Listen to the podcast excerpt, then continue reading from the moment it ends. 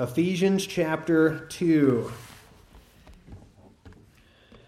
As we look at this chapter, we have a, uh, an important transition to really the heart of the book, uh, of the book of Ephesians.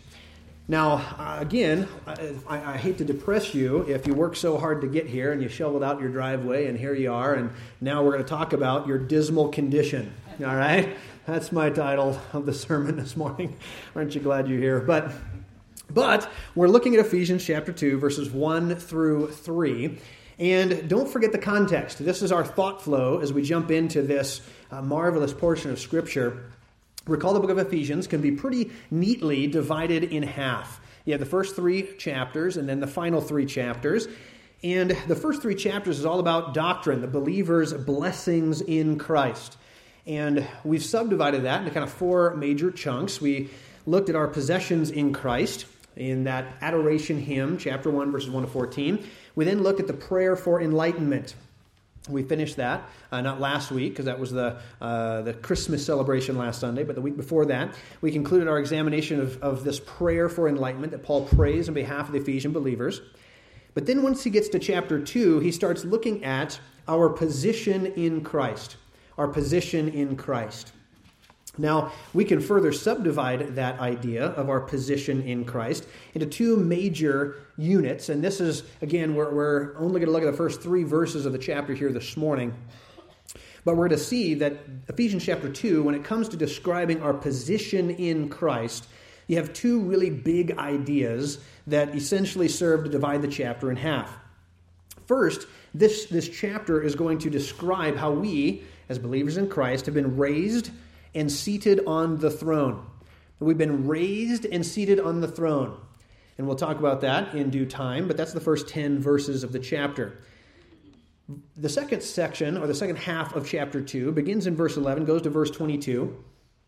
And it, it shares a lot of similar themes as the first half, but it's focusing not merely on us being raised from the dead, spiritually speaking, not only now, but then ultimately later, the eternal life that is granted to us, you know, being raised and seated on the throne, but it also describes us as being reconciled and set in the temple. There is this thing that God calls the church. And he uses, recall the, the major metaphors throughout the book of Ephesians that he uses to describe the church. One of them is that we are the new temple, the temple of the living God. And we, as believers in Christ, have been reconciled with God and set. We have been positioned, placed in God's temple. And so, this is really important for us to understand our position in Christ because it, it defines our identity in Christ. So, what's interesting is again, I mentioned this a moment ago just by a kind of brief comment, but one of the purposes of Ephesians is to help the church understand their identity in Christ. That's really the major thrust of the book at large is so that they would know their identity in Christ. Because don't forget the original context. Ephesians is a twin epistle with Colossians, but it's dealing with the same thing. Colossians is written to counter the Colossian heresy. And the heresy was really denying the person and work of Christ, the sufficiency of Christ, the deity of Christ. And so Colossians was written to combat that heresy. Well, Ephesians is written to inoculate the church at Ephesus against that coming heresy. And so Ephesians is going to talk much about the person and work of Christ and who we are in light of that, our identity in Christ. That's really one of the major thrusts or purposes to the book of Ephesians. Well, if we properly identify that as one of the main purposes of the book, then we recognize that chapter 2 is really at the heart of the book. That the thrust, the central thrust of the message that Paul wants us to get in Ephesians is really contained in chapter 2. Chapter 1 is leading up to it, very introductory. Chapter 2 is kind of the heart of the theology he wants us to understand and to grasp. Chapter 3, he's going to pray for us to have enablement for that. And then chapters 4, 5, and 6, he's going to explain the implications of that in everyday living. But the core of who we are in Christ, that information is imparted to us in chapter 2. So Ephesians uh, chapter 2 is really the core or the heart of the book. But also, notice how it fits into the context of where we've just finished in chapter 1. I find this as an incredibly profound flow of thought. Namely, that after Paul begins by adoring God, right? That was chapter 1, really verses 1 to 14 or 2 to 14, where he's that hymn of adoration. After adoring God for his glorious redemption, he then prays for God to enlighten believers to this redemption. God help them understand. That's chapter 1, verse 15 to 23. We talked about that and finished that a couple of weeks ago. But now, what Paul does in chapter 2 is he goes on and he goes about the task of teaching them about this redemption. So he praises God for that redemption. He prays that we would understand that redemption, and now he gets about the task of teaching it to us. In other words, as I like to say, Paul does not lean on a shovel and pray for a hole. You know what I'm saying? Rather, he prays that God would help us understand, and then he gets to work teaching us about what we need to know about this redemption. In other words, this gives to us, I think, a rather practical principle, namely that we are both to pray and participate in learning to understand and appreciate God's power, love, and his wisdom. We mentioned that again a couple of weeks ago as we looked at that prayer in chapter 1, is that by that prayer for enlightenment, that's how we access that divine wisdom that we need in order to understand and appropriately apply God's word to our life. We need God's intervention. But we also need to get to work. And we need to learn and we need to read and study and think. And that's what Paul is doing. He says, I'm praying God help them understand, and now I'm going to start teaching them. Now, as he jumps into Ephesians chapter 2, no surprise if you've been with us for any length of time, but Ephesians chapter 2 is one more of those really long sentences that Paul loves so much, right? Paul is at his best in the book of Ephesians. He's writing some very elaborate sentences. Uh, and he's used, remember, he's, he's coining new words and he's just really stretching the limits of human language in order to try and communicate these thoughts to us. But Ephesians chapter 1, or I'm sorry, chapter 2, verse 1 through 7, is all one long Greek sentence. Now, again, I find this helpful to try and plot this sentence before we read it. I'm going to plot how, it lay, how it's laid out. In other words, I'm not going to whip out the whiteboard and do the whole, you know, high school sentence diagramming thing. Uh, but I am going to give you a quick diagram, if you will, in your mind of how this sentence is put together. Because if you understand that's all one big thought from chapter 2, verse 1 to verse 7, then it helps you grasp what he's getting at. The sentence is all one long Greek sentence, but it informs us as to what God has done, to whom God has done it, and why God has done it. In other words, this process of redemption, what God has done in redeeming us, to whom God has done it, we as the recipients of God's redemption, and then why He's done it. Again, to the glory of His grace, that He might show forth His mercy in ages to come. That's verse 7. In other words, if you were to diagram this, do you remember this? All right? Nobody roll your eyes, but if you were going, went back to high school where do you start diagramming a sentence? What's the first thing you got to find? You got to find the subject to the sentence. Who is the actor? Who is doing all of this? The subject of the sentence is God, but it doesn't show up till verse 4. Look at this. Let me just start by reading it. All right, it says verse 1 to 3. This is our focus this morning, verse 1 to 3, but let me just read it. He says, And you hath he quickened, who were dead in trespasses and sins, wherein in times past you walked according to the course of this world, according to the prince the power of the air, the spirit that now works in the children of disobedience, among whom also we had our conversation in times past in the lust of our flesh, fulfilling the desires of the flesh and of the mind, and were by nature the children of wrath, even as others. But God, who is rich in mercy, for his great love wherewith he loved us. Notice the subject of the sentence, the actor who is doing all of this, is verse 4. God is the one who is the subject of this sentence. But what is God doing? What are the verbs? There are three main verbs. Let's read them, verse 5 and 6. All right, God, verse 4, says he, He's rich in mercy, for his great love wherewith he has loved us. But then verse 5 Even when we were dead in sins, hath quickened us together with Christ. There's your first verb. He has made us alive. He has quickened us together with Christ. By grace you're saved. Verse 6 He has raised us up together. There's your second verb. He has made us alive or quickened us together. He's raised us up together.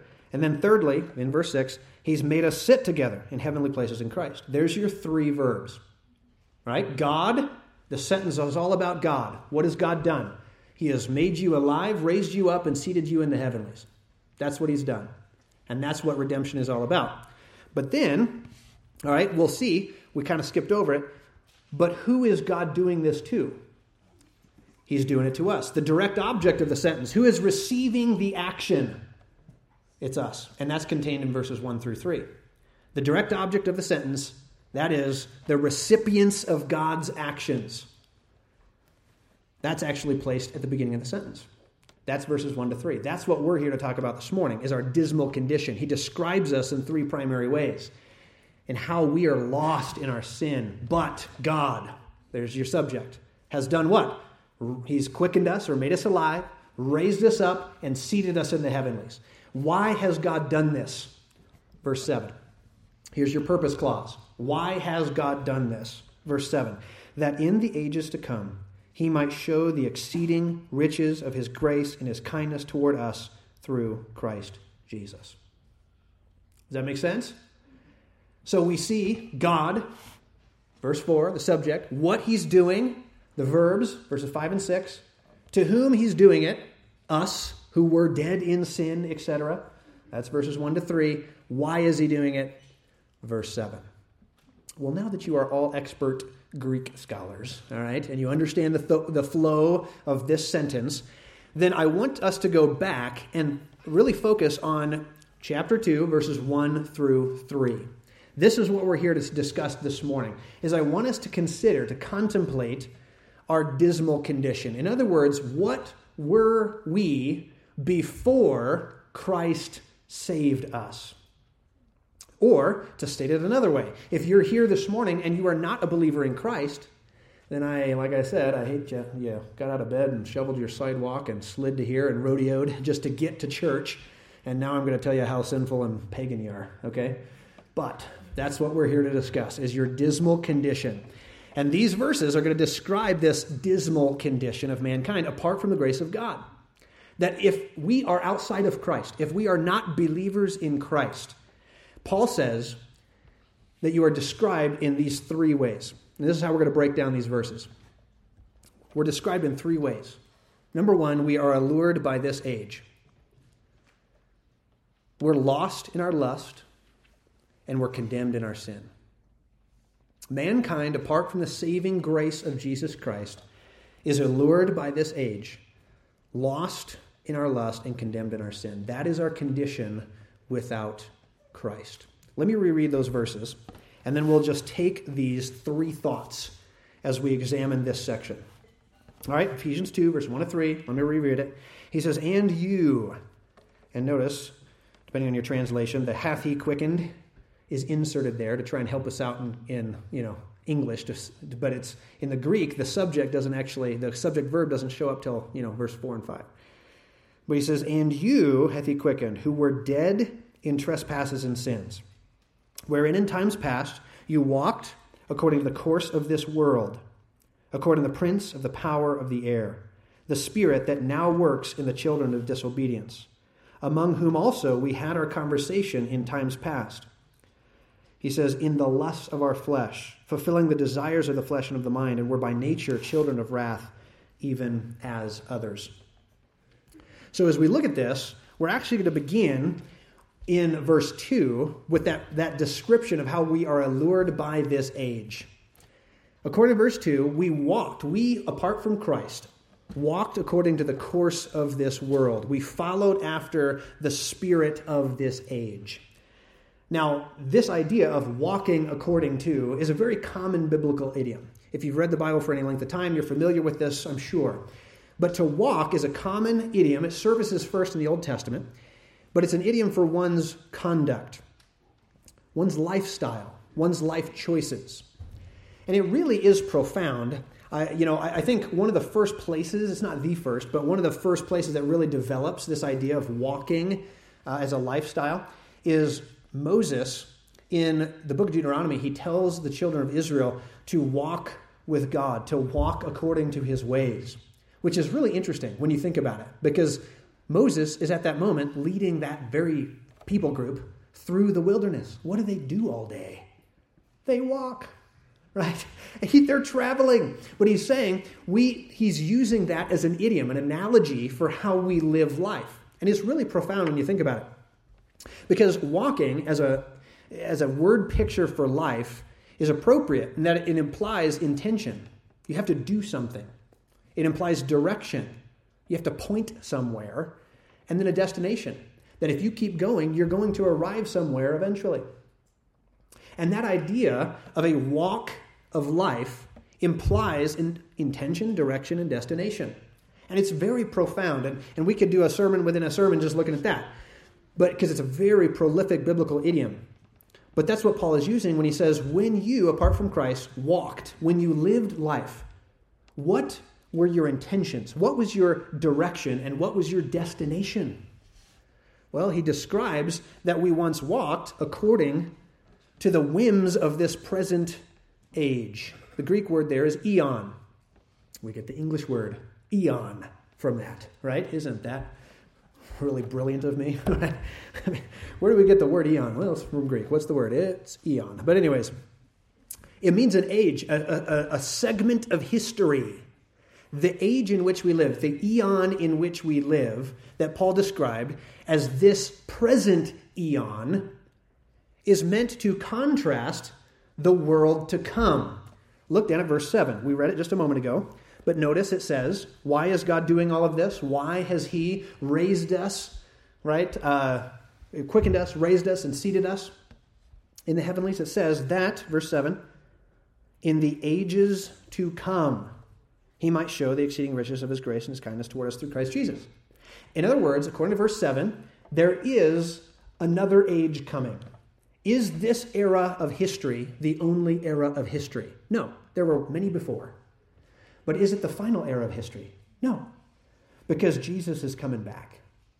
And he is going to start a whole new era of history. Do you remember? That's what we talked about back in chapter 1. If you recall, chapter 1 of the book of Ephesians tells us in verse 10 that in the dispensation of the fullness of times, he, Christ, right, might gather together in one all things in Christ, both which are in heaven and on earth, even in him. And it describes that that coming climax of human history where Jesus comes back and gathers all things together. It says, again, verse 21, same chapter, Ephesians 1 21, says that Christ has been exalted, remember this, far above all principality and power and might and dominion and every name that is named, not only in this world, eon, age, but also that which is to come. In other words, we, there are multiple eras of history. I'm a his, I love history. I, am kind of a history buff, and I, I enjoy, you know, even thinking of the hinges of history. Like in other words, you know, if you study history, they typically will segment them out. You have, you know, ancient history, you have classical era history, you have medieval history, you have, you know, then modern history. Well, what makes us segment those into different eras of history? Well, there are typically key events that happen several of which, most often, not always, but most often there are wars, right, that happen. But the, it, it's a hinge of history. It changes, like the fall of the Roman Empire. Like that's a big deal. So when Rome crumbles and falls, that era of classical history, it's over. What now do we go into? Medieval history. The hinge point is the fall of the Roman Empire. Well, I love studying the hinges of history but the coming hinge of history is the second coming of Christ. And that's what Paul wants us to realize. That's the coming eon. But this present eon is not characterized by Christ ruling on the throne. It's not. Rather, he says, this eon is, he describes it vastly differently. All right, now let me just, let me camp on that for just a second. And let's try and fill out this idea of what does he mean by this present eon, this present age in which we live. Well, this is a rather packed, and this deserves a sermon, but I'm just going to give it to you in you know 10 minutes because you're tough and you can take it. But the present, this present age or eon, what is it referring to? This is a pretty loaded definition, but it's one of my favorites. This present age consists of the collective sin, rebellion, philosophies, values, religions, and evil agendas of fallen humanity. That's what this age is all about. It's the collective sin, rebellion, philosophies, values, religions, and evil agendas of fallen humanity. But those values, religions, sin, and rebellion are going to be pre- present and promoted, furthered, propagated via the major engines of culture. What are they? Education, economics, politics, media, and the arts. In other words, we could spend a lot of time unpacking that definition. But what this present evil age is that Paul's trying to describe is it's this collective evil of humanity that is propagated, promoted through all these various engines of culture and society. It's what's taught in our schools. Is godliness taught in our schools? That we are created by God in His image for His glory, right? That we're to live according to His standards, that we're sinful in of ourselves, but we're saved by the grace of Christ, and that gives us meaning and purpose and joy. You love your neighbor as yourself because your neighbor's made in the image of God. Is that what's taught? No, we're taught that we're all one big cosmic accident. I'm a monkey, you're a monkey, right? This is just one big monkey show. And so it doesn't really matter how I treat you because you're worthless. Right? Well, that's what's taught in our schools. Well, that's great. Well, how about our economics? Politics, media, arts. Is that any better? What values are being propagated? Oh, they're wicked, evil values. What religions are being propagated? We're told that Islam is a nice, wonderful, beauty, beautiful, happy religion. And Christianity is the big evil bad guy on the on human uh, you know in human history. That's what you're fed in your schools and in your media. Have you ever read the Quran? Have you ever looked into Islam?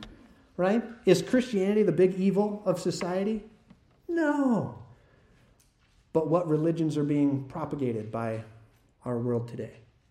You see where I'm going with this? Like I said, this is a sermon in a sermon, just to think about this present evil age. What is it? What are the agendas and the philosophies and the values and the religions that are being propagated? Well, it's not God and his ways.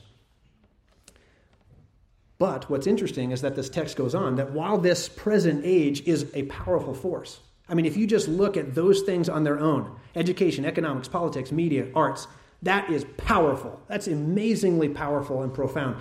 But according to our text, this present age, while as powerful as a force as it is, there is something more insidious at work. Just as we are carried along by the whims of this age, so too this age is carried along by the whims of the prince of the power of the air, who works. The Greek word behind the word works is literally energizes. It's where we get our English word energy. Where, where does this present evil age get its energy?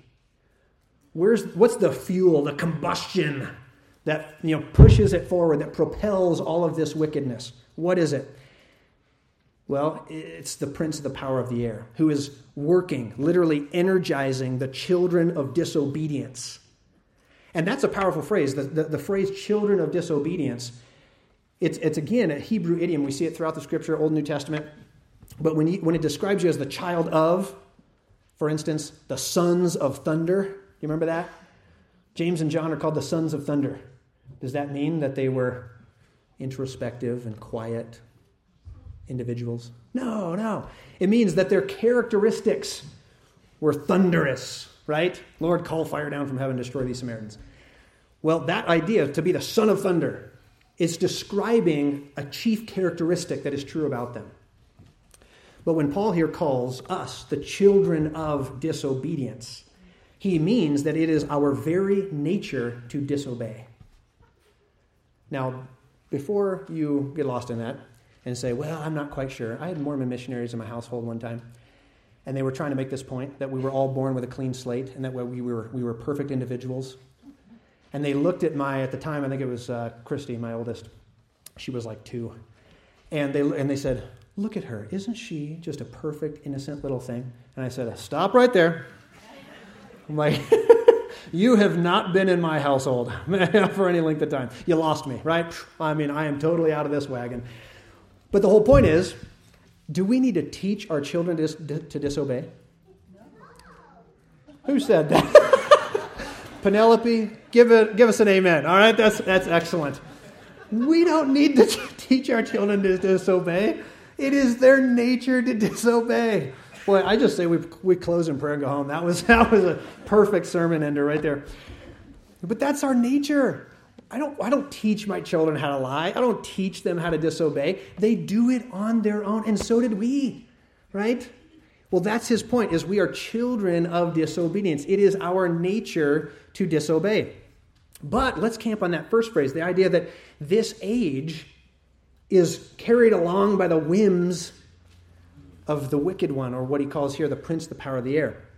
Now, you're aware of this, but this is, of course, one of the many titles for Satan himself. This energizing aspect of Satan upon this age and the individual lives of the unredeemed is an ironic contrast when you think about it to what Paul says we, as believers in Christ, are energized by. You remember back in chapter 1, verse 19 and 20? He talks about the energizing work of God in the life of the believer via the Holy Spirit.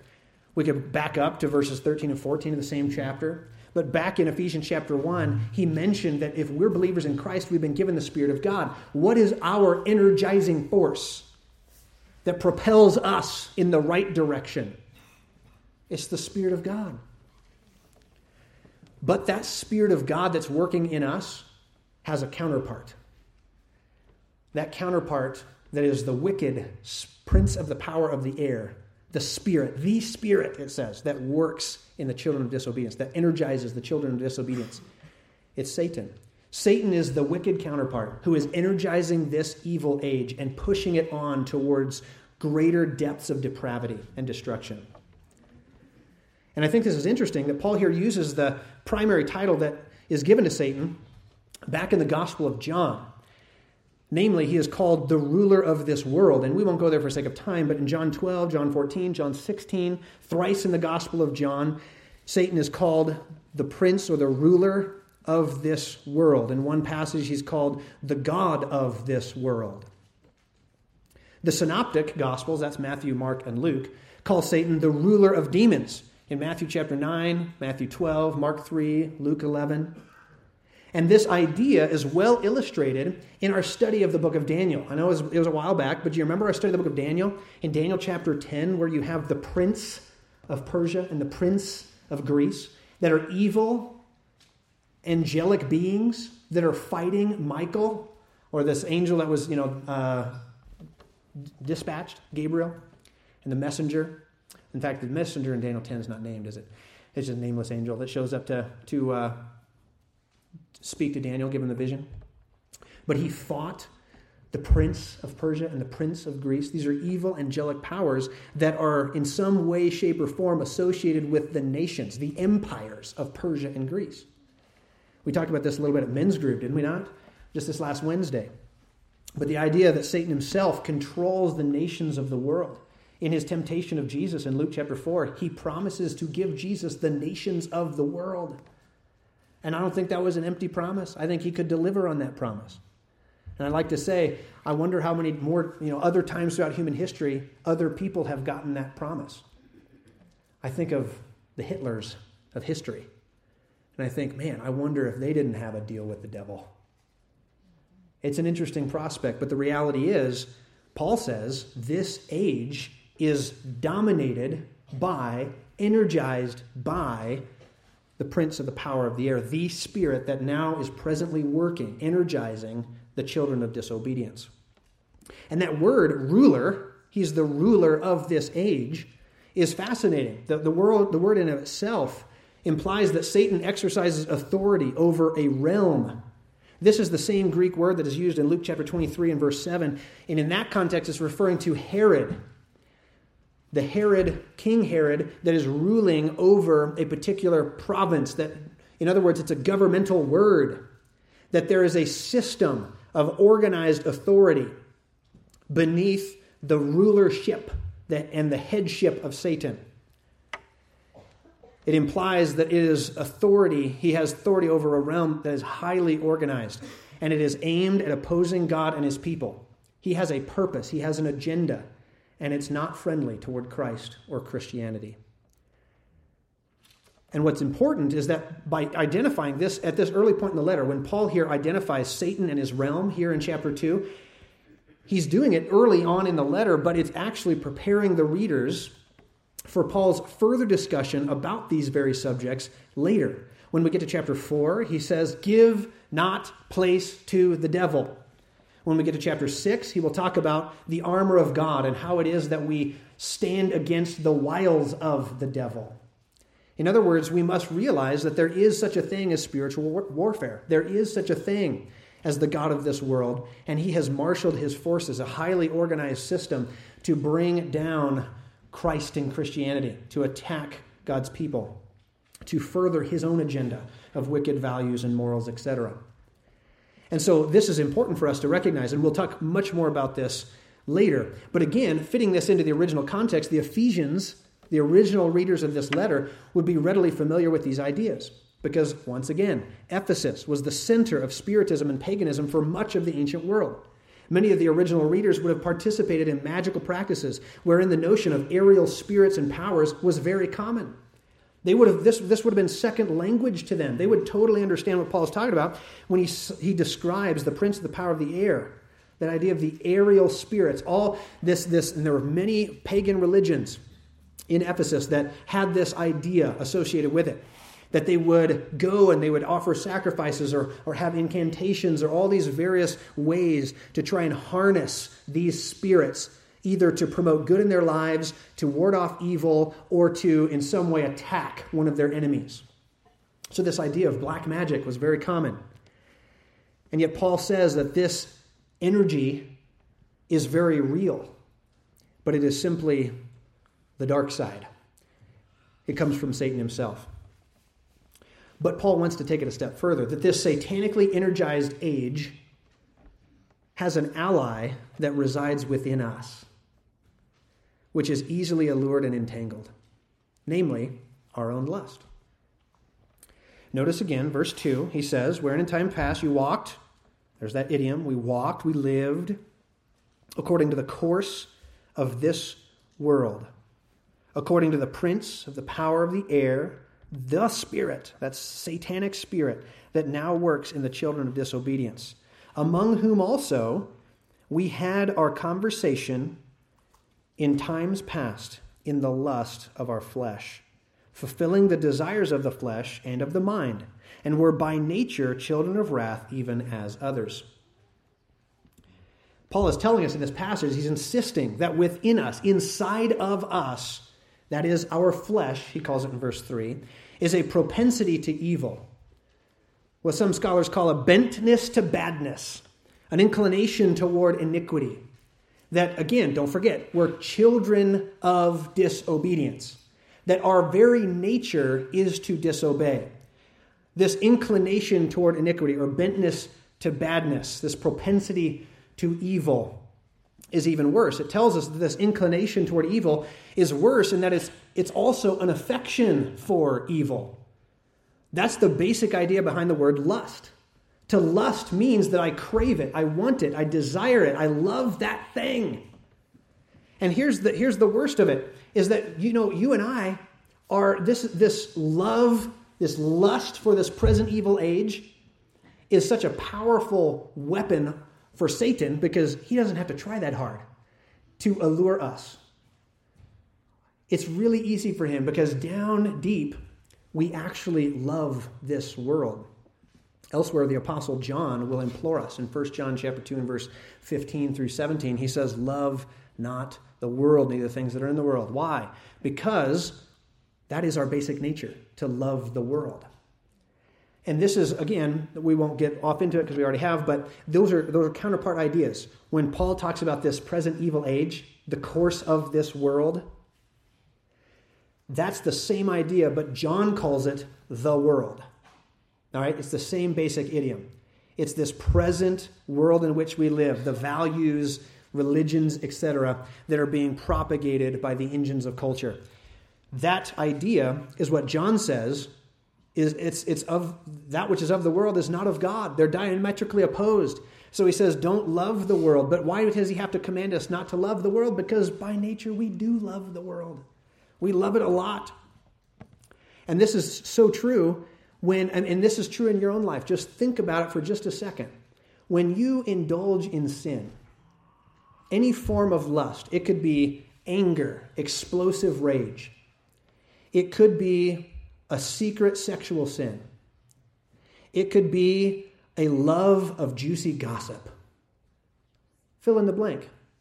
Insert your sin. When you perform that sin, why do we do it? Because we actually like it. We like the feeling that we get. There's a tantalizing pleasure that keeps us coming back. Why? Because deep down, our lust rages. And it's true of every one of us. And we must come to grips with the evil that is in our own hearts. And Paul says that really, apart from Christ, apart from that energizing work of the Spirit of God, the Holy Spirit, to counter that, to help us overcome that. And he'll talk about it much more in chapter 4. When that lust goes unchecked, it leads to every sort of perversion imaginable. And he'll talk about that more in Ephesians chapter 4.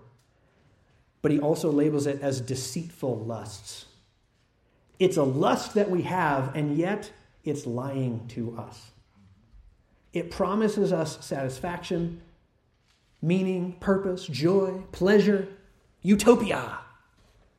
But in reality, it's just lying to us.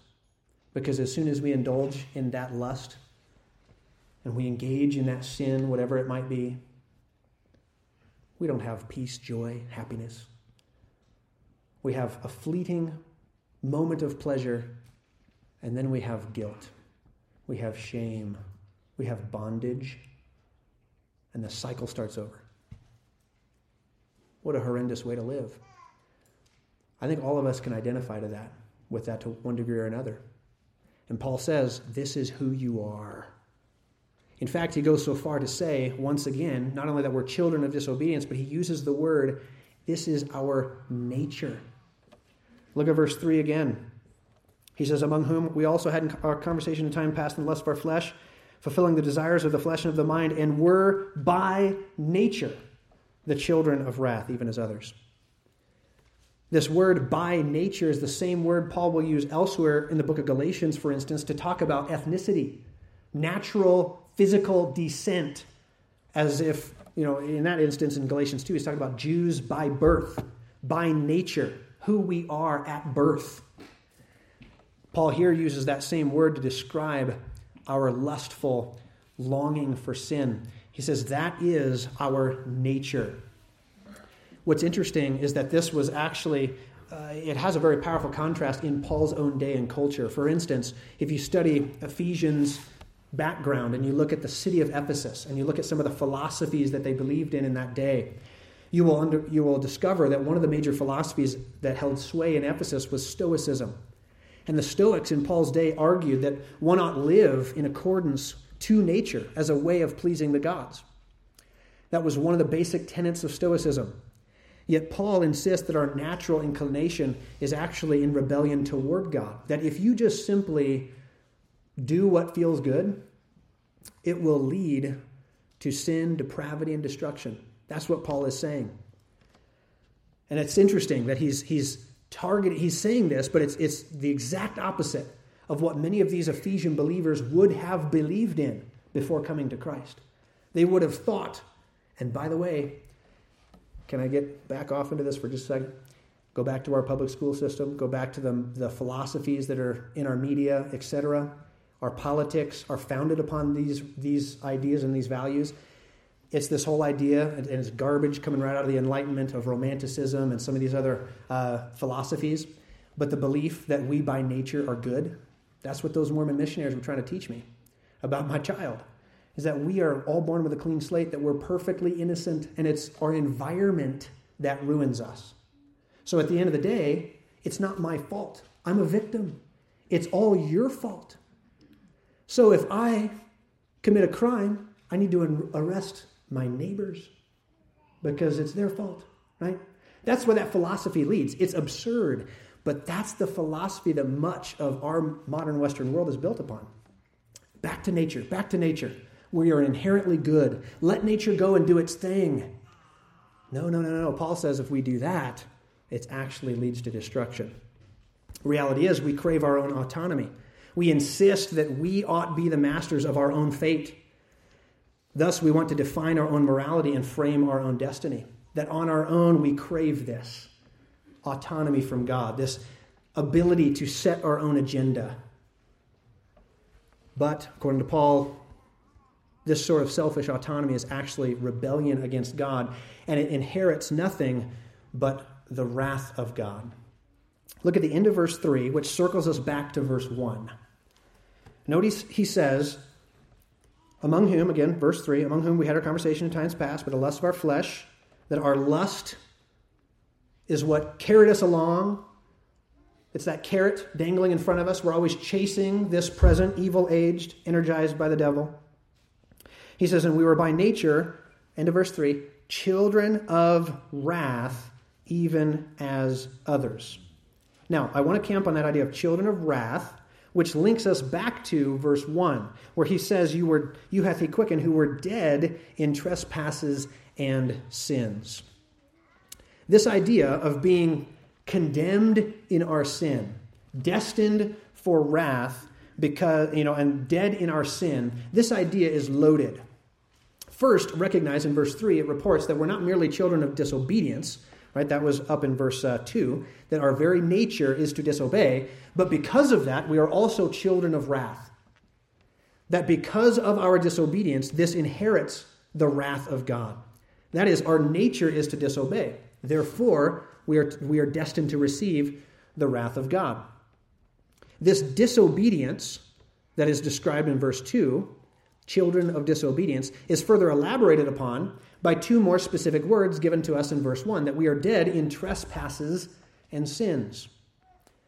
Now, these two specific words, sin and trespass, we don't have the time to go through an extensive word study of both of these this morning, but these two words together form essentially an A to Z list of disobedience. Sin, for instance, is the word that really means a misstep, to miss the mark. Do you remember that? We talked about it before. But that is the basic idea behind that root Greek word is to miss, a misstep, to, to misfire, to misaim, to mess up. But then the word trespass is on the other end of the sin spectrum. It's the word that literally means to, you know, to cross the line, to transgress, to see the line and to vault over it, to do our own thing. It's a picture of absolute, outright rebellion and evil. So you take those two words together, and it's, it's, it's a merism, right? When we say A to Z, right? And the idea is that it's from one end to the other and everything in between. So we are dead in sins and trespasses. Whether it's a small, seemingly insignificant misstep or miscalculation, mistake, all the way to outright rebellion, everything in between, that causes us spiritual deadness and to be children of wrath, inheriting the wrath of God. Which is what this verse, these verses are telling us. Is that this sort of disobedience results in spiritual death, according to verse 1, and inherits God's wrath, according to verse 3. So, what is this idea of spiritual death? In verse 1, it says, You were dead in trespasses and sins. This idea of spiritual death can refer to one of two things. I think it's, it's, both of which are helpful. But spiritual death can refer first to the idea of present separation from God that results in a spiritual sort of indifference and unresponsiveness. In other words, it, seems to be instructive in Genesis chapter 2 and verse 17 when God says that the day you eat of that fruit, you will die. But they ate the fruit. And did they physically die at that moment? No. Adam went on to live like 900 something years after that. So, what does it mean that the day he ate of it, he died? Well, it tells you what that means. In, in chapter 3, Genesis 3, it says that they were exiled from the garden that from that moment on they were separated from God because of their sin, They were exiled from the presence of God because of their sin. And because of that separation from God, they are destined for death. Death's coming. But not only ultimate death is coming, that in the meantime, there's a sort of indifference and unresponsiveness that they have toward God. We still use idioms like this to this day. When, you, when we say to somebody, You're dead to me, right? Or I'm dead to the world, or something like that. The idea is that we're totally unresponsive, we're indifferent. So, this is one way that you can take this phrase that, that Paul is describing us, apart from Christ, as spiritually dead, that we're unresponsive to spiritual things, that we have an indifference towards God and eternal things. But I think the term spiritual death can, secondly, and all the more ultimately, refer to future condemnation. In other words, the idea of being spiritually dead in sin is that it seems to be synonymous with the idea that Jesus says in John chapter 3 verse 36 and same thing in John chapter 5 that right now if we are not believers in Christ, we, he says you are condemned already. The word condemned, that phrase condemned already means the verdict has already been passed. The death sentence is hanging over you. You're on death row. That's what that is referring to that I'm not dead yet. I'm still alive and kicking. But if I'm outside of Christ, the verdict has already been passed. The decision has already been made. I'm condemned already, John 3:36 tells us. But when I trust in Christ, he says, Jesus in John 5, I pass from death to life. There's a new verdict that is passed by the judge of the universe toward those who are believers in Christ. Namely, we are no longer condemned by our sin. We're no longer destined for eternal death and damnation. Rather, we are granted life, eternal life, because of the person and work of Christ. So those ideas of spiritually dead can refer to a present, you know, unresponsive, indifference sort of attitude, as well as an ultimate verdict of condemnation that's hanging over our head unless we trust in Christ. I think it's instructive for us that this idea of God's wrath that Paul is mentioning here in verse 3, it forms a pretty sharp, stark contrast to what we've already been studying. We saw God's love being emphasized so clearly back in chapter 1, verses 4 to 6. We see it again at the end of this very sentence in Ephesians chapter 2, when he talks about in verse 4 through 7. Same thing. God's love is center stage. But what's so fascinating is that these two ideas of God's wrath and God's love are not opposites, they rather go together. God's wrath is in, in no way contradicts his love, but rather is vitally connected to his love. This is misunderstood by many and misrepresented by many more. But the idea is that love protects the object of its love. And so it appropriately shows wrath against those things that threaten the object of its love.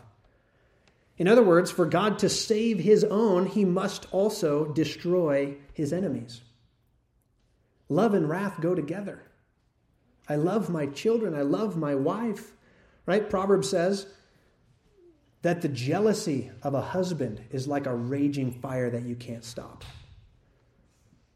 Why is a husband, a loyal husband, have such fury? Well, it's when you touch the object of his love and affection.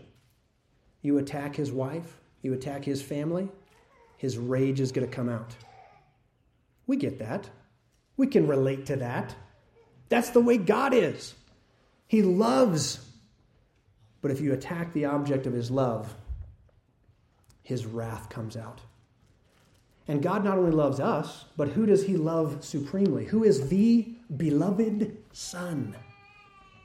Jesus Christ. If that is the object of God, if that's the greatest object of God's love, Jesus Christ, and yet you look at God's beloved Son and you say, eh, I think he deserved to die on that cross. I think he's totally worthless. As Hebrews says, you count the blood of his sacrifice as an unholy thing. That thing which God loves most in the entire universe, you have spit on it. You have ripped out the beard. You've put him to the cross. And God says, okay, wrath is coming out. Does that make sense? God's love and God's wrath are connected, and vitally so, appropriately so. Further, God's wrath is in no way capricious or unpredictable or spiteful, as the anger evident in the stories of many of the deities of Greco Roman paganism. In the Greco Roman world, their gods also had wrath, but it was capricious, it was unpredictable. It, it, was all over the place. You never quite knew what would make them angry and how long they'd be angry and if it was a appropriate, proportional, or unproportional response. But rather, the Bible describes God's wrath as deliberate, purposeful, and measured. I love Jeremiah 23 and Jeremiah chapter 30, both of which uses a phrase that it says God's wrath, it's describing God's wrath and his anger. It says that it will accomplish that which he purposes for it. That God's wrath is calculated and measured. It's not God flying off the handle, but it's God deliberately exercising holy anger against his enemies, and appropriately so. But according to our passage, according to Paul, God's wrath ultimately ends in spiritual death, not only now, in a spiritual dead sort of sense, but also later. Death is the inevitable result of cutting ourselves off from the source of life. That's what Paul is telling us. So here's the reality. As we contemplate these three verses, the direct object of what God is doing, in other words, the recipients of God's loving grace and favor, what were we apart from Christ? What was our dismal condition? Allured by this age, lost in our lust, condemned in our sin. The point of all of this is really twofold. First, and I mentioned this at the beginning, but if you're here today, you might still be here in this condition. Perhaps you are still in your natural and sinful state. Perhaps you've never yet trusted Christ. If that is you here this morning, then the reality is that Paul is urging and me, by simply repeating what Paul's saying, I'm urging you to know your condition, see your need, and flee to Christ. Don't believe the lies of this present evil world that's telling you that everything's okay. Just go to sleep, put your head on the pillow. You, you don't have a care in the world. If you are apart from Christ, you have every reason to worry. He says, You have no hope in this world. He'll tell us in chapter 2, later on in this same chapter. We have no hope. We're without God, without hope in this world. In other words, you need to wake up and see the dire, dismal condition that you're in and flee to Christ. But perhaps you're here today and you are a believer in Christ. And you're kind of scratching your head and wondering, why do we need to spend so much time in these three verses, especially after we plowed our driveway and worked hard to get here, right? Well, here's the reality. If you're a believer in Christ here this morning, praise the Lord, but believers must learn to properly appraise the value and efficacy of God's love and grace. We have to gain perspective on how much God loves us and what God has done to save us. But here's the reality we can only do that. We can only produce a proper appraisal when we see and sense the magnitude of our own sinfulness, rebellion, and enslavement. In other words, I'm never going to marvel at who God is and what He's done for me unless I see that massive, infinite gap that existed between me and God that the grace of God must fill the depths to which Christ came to rescue me, the sinful depravity and potential that is in my heart that ought cause us to be careful, to have watch care over our own souls, because the reality is we have that lust within us that could so easily derail us. And if we don't understand our own propensity to depravity, if we don't understand the depths to which Christ came to save us from that, we will never understand or adore him for his love. At the end of this paragraph, when we get to it, verses 8 to 10 of this same chapter, Paul is going to tell us how we properly respond to the redemption that God has given to us. That we are to respond with gratitude, humility, and service. We'll talk about it more when we get there. But the reality is, this sort of gratitude, humility, and service that verses 8 to 10 are calling us for, that will never happen unless we properly understand what God did for us and in light of where we came from. In other words, we need to take a long, hard look at our past and where we came from and who we are apart from Christ. And it doesn't matter if you were saved at a young age or a late age. In physical birth, by nature, he says, this is the way you are. And we have to square with that. And when we do so, we all the more wallow and revel in God's grace.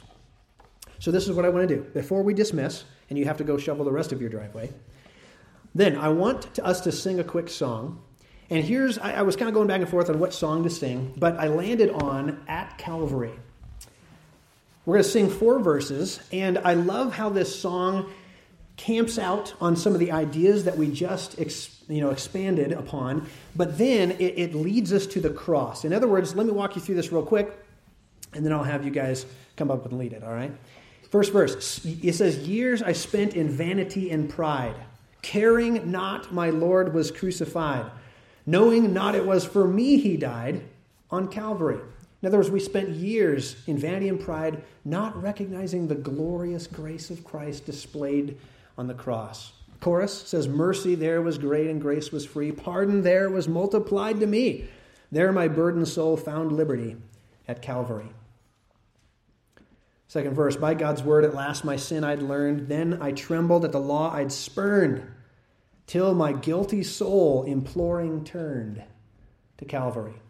Right? This the, the author is describing that awakening that happens in his heart when he realized the condition of his soul as Paul described in our text this morning.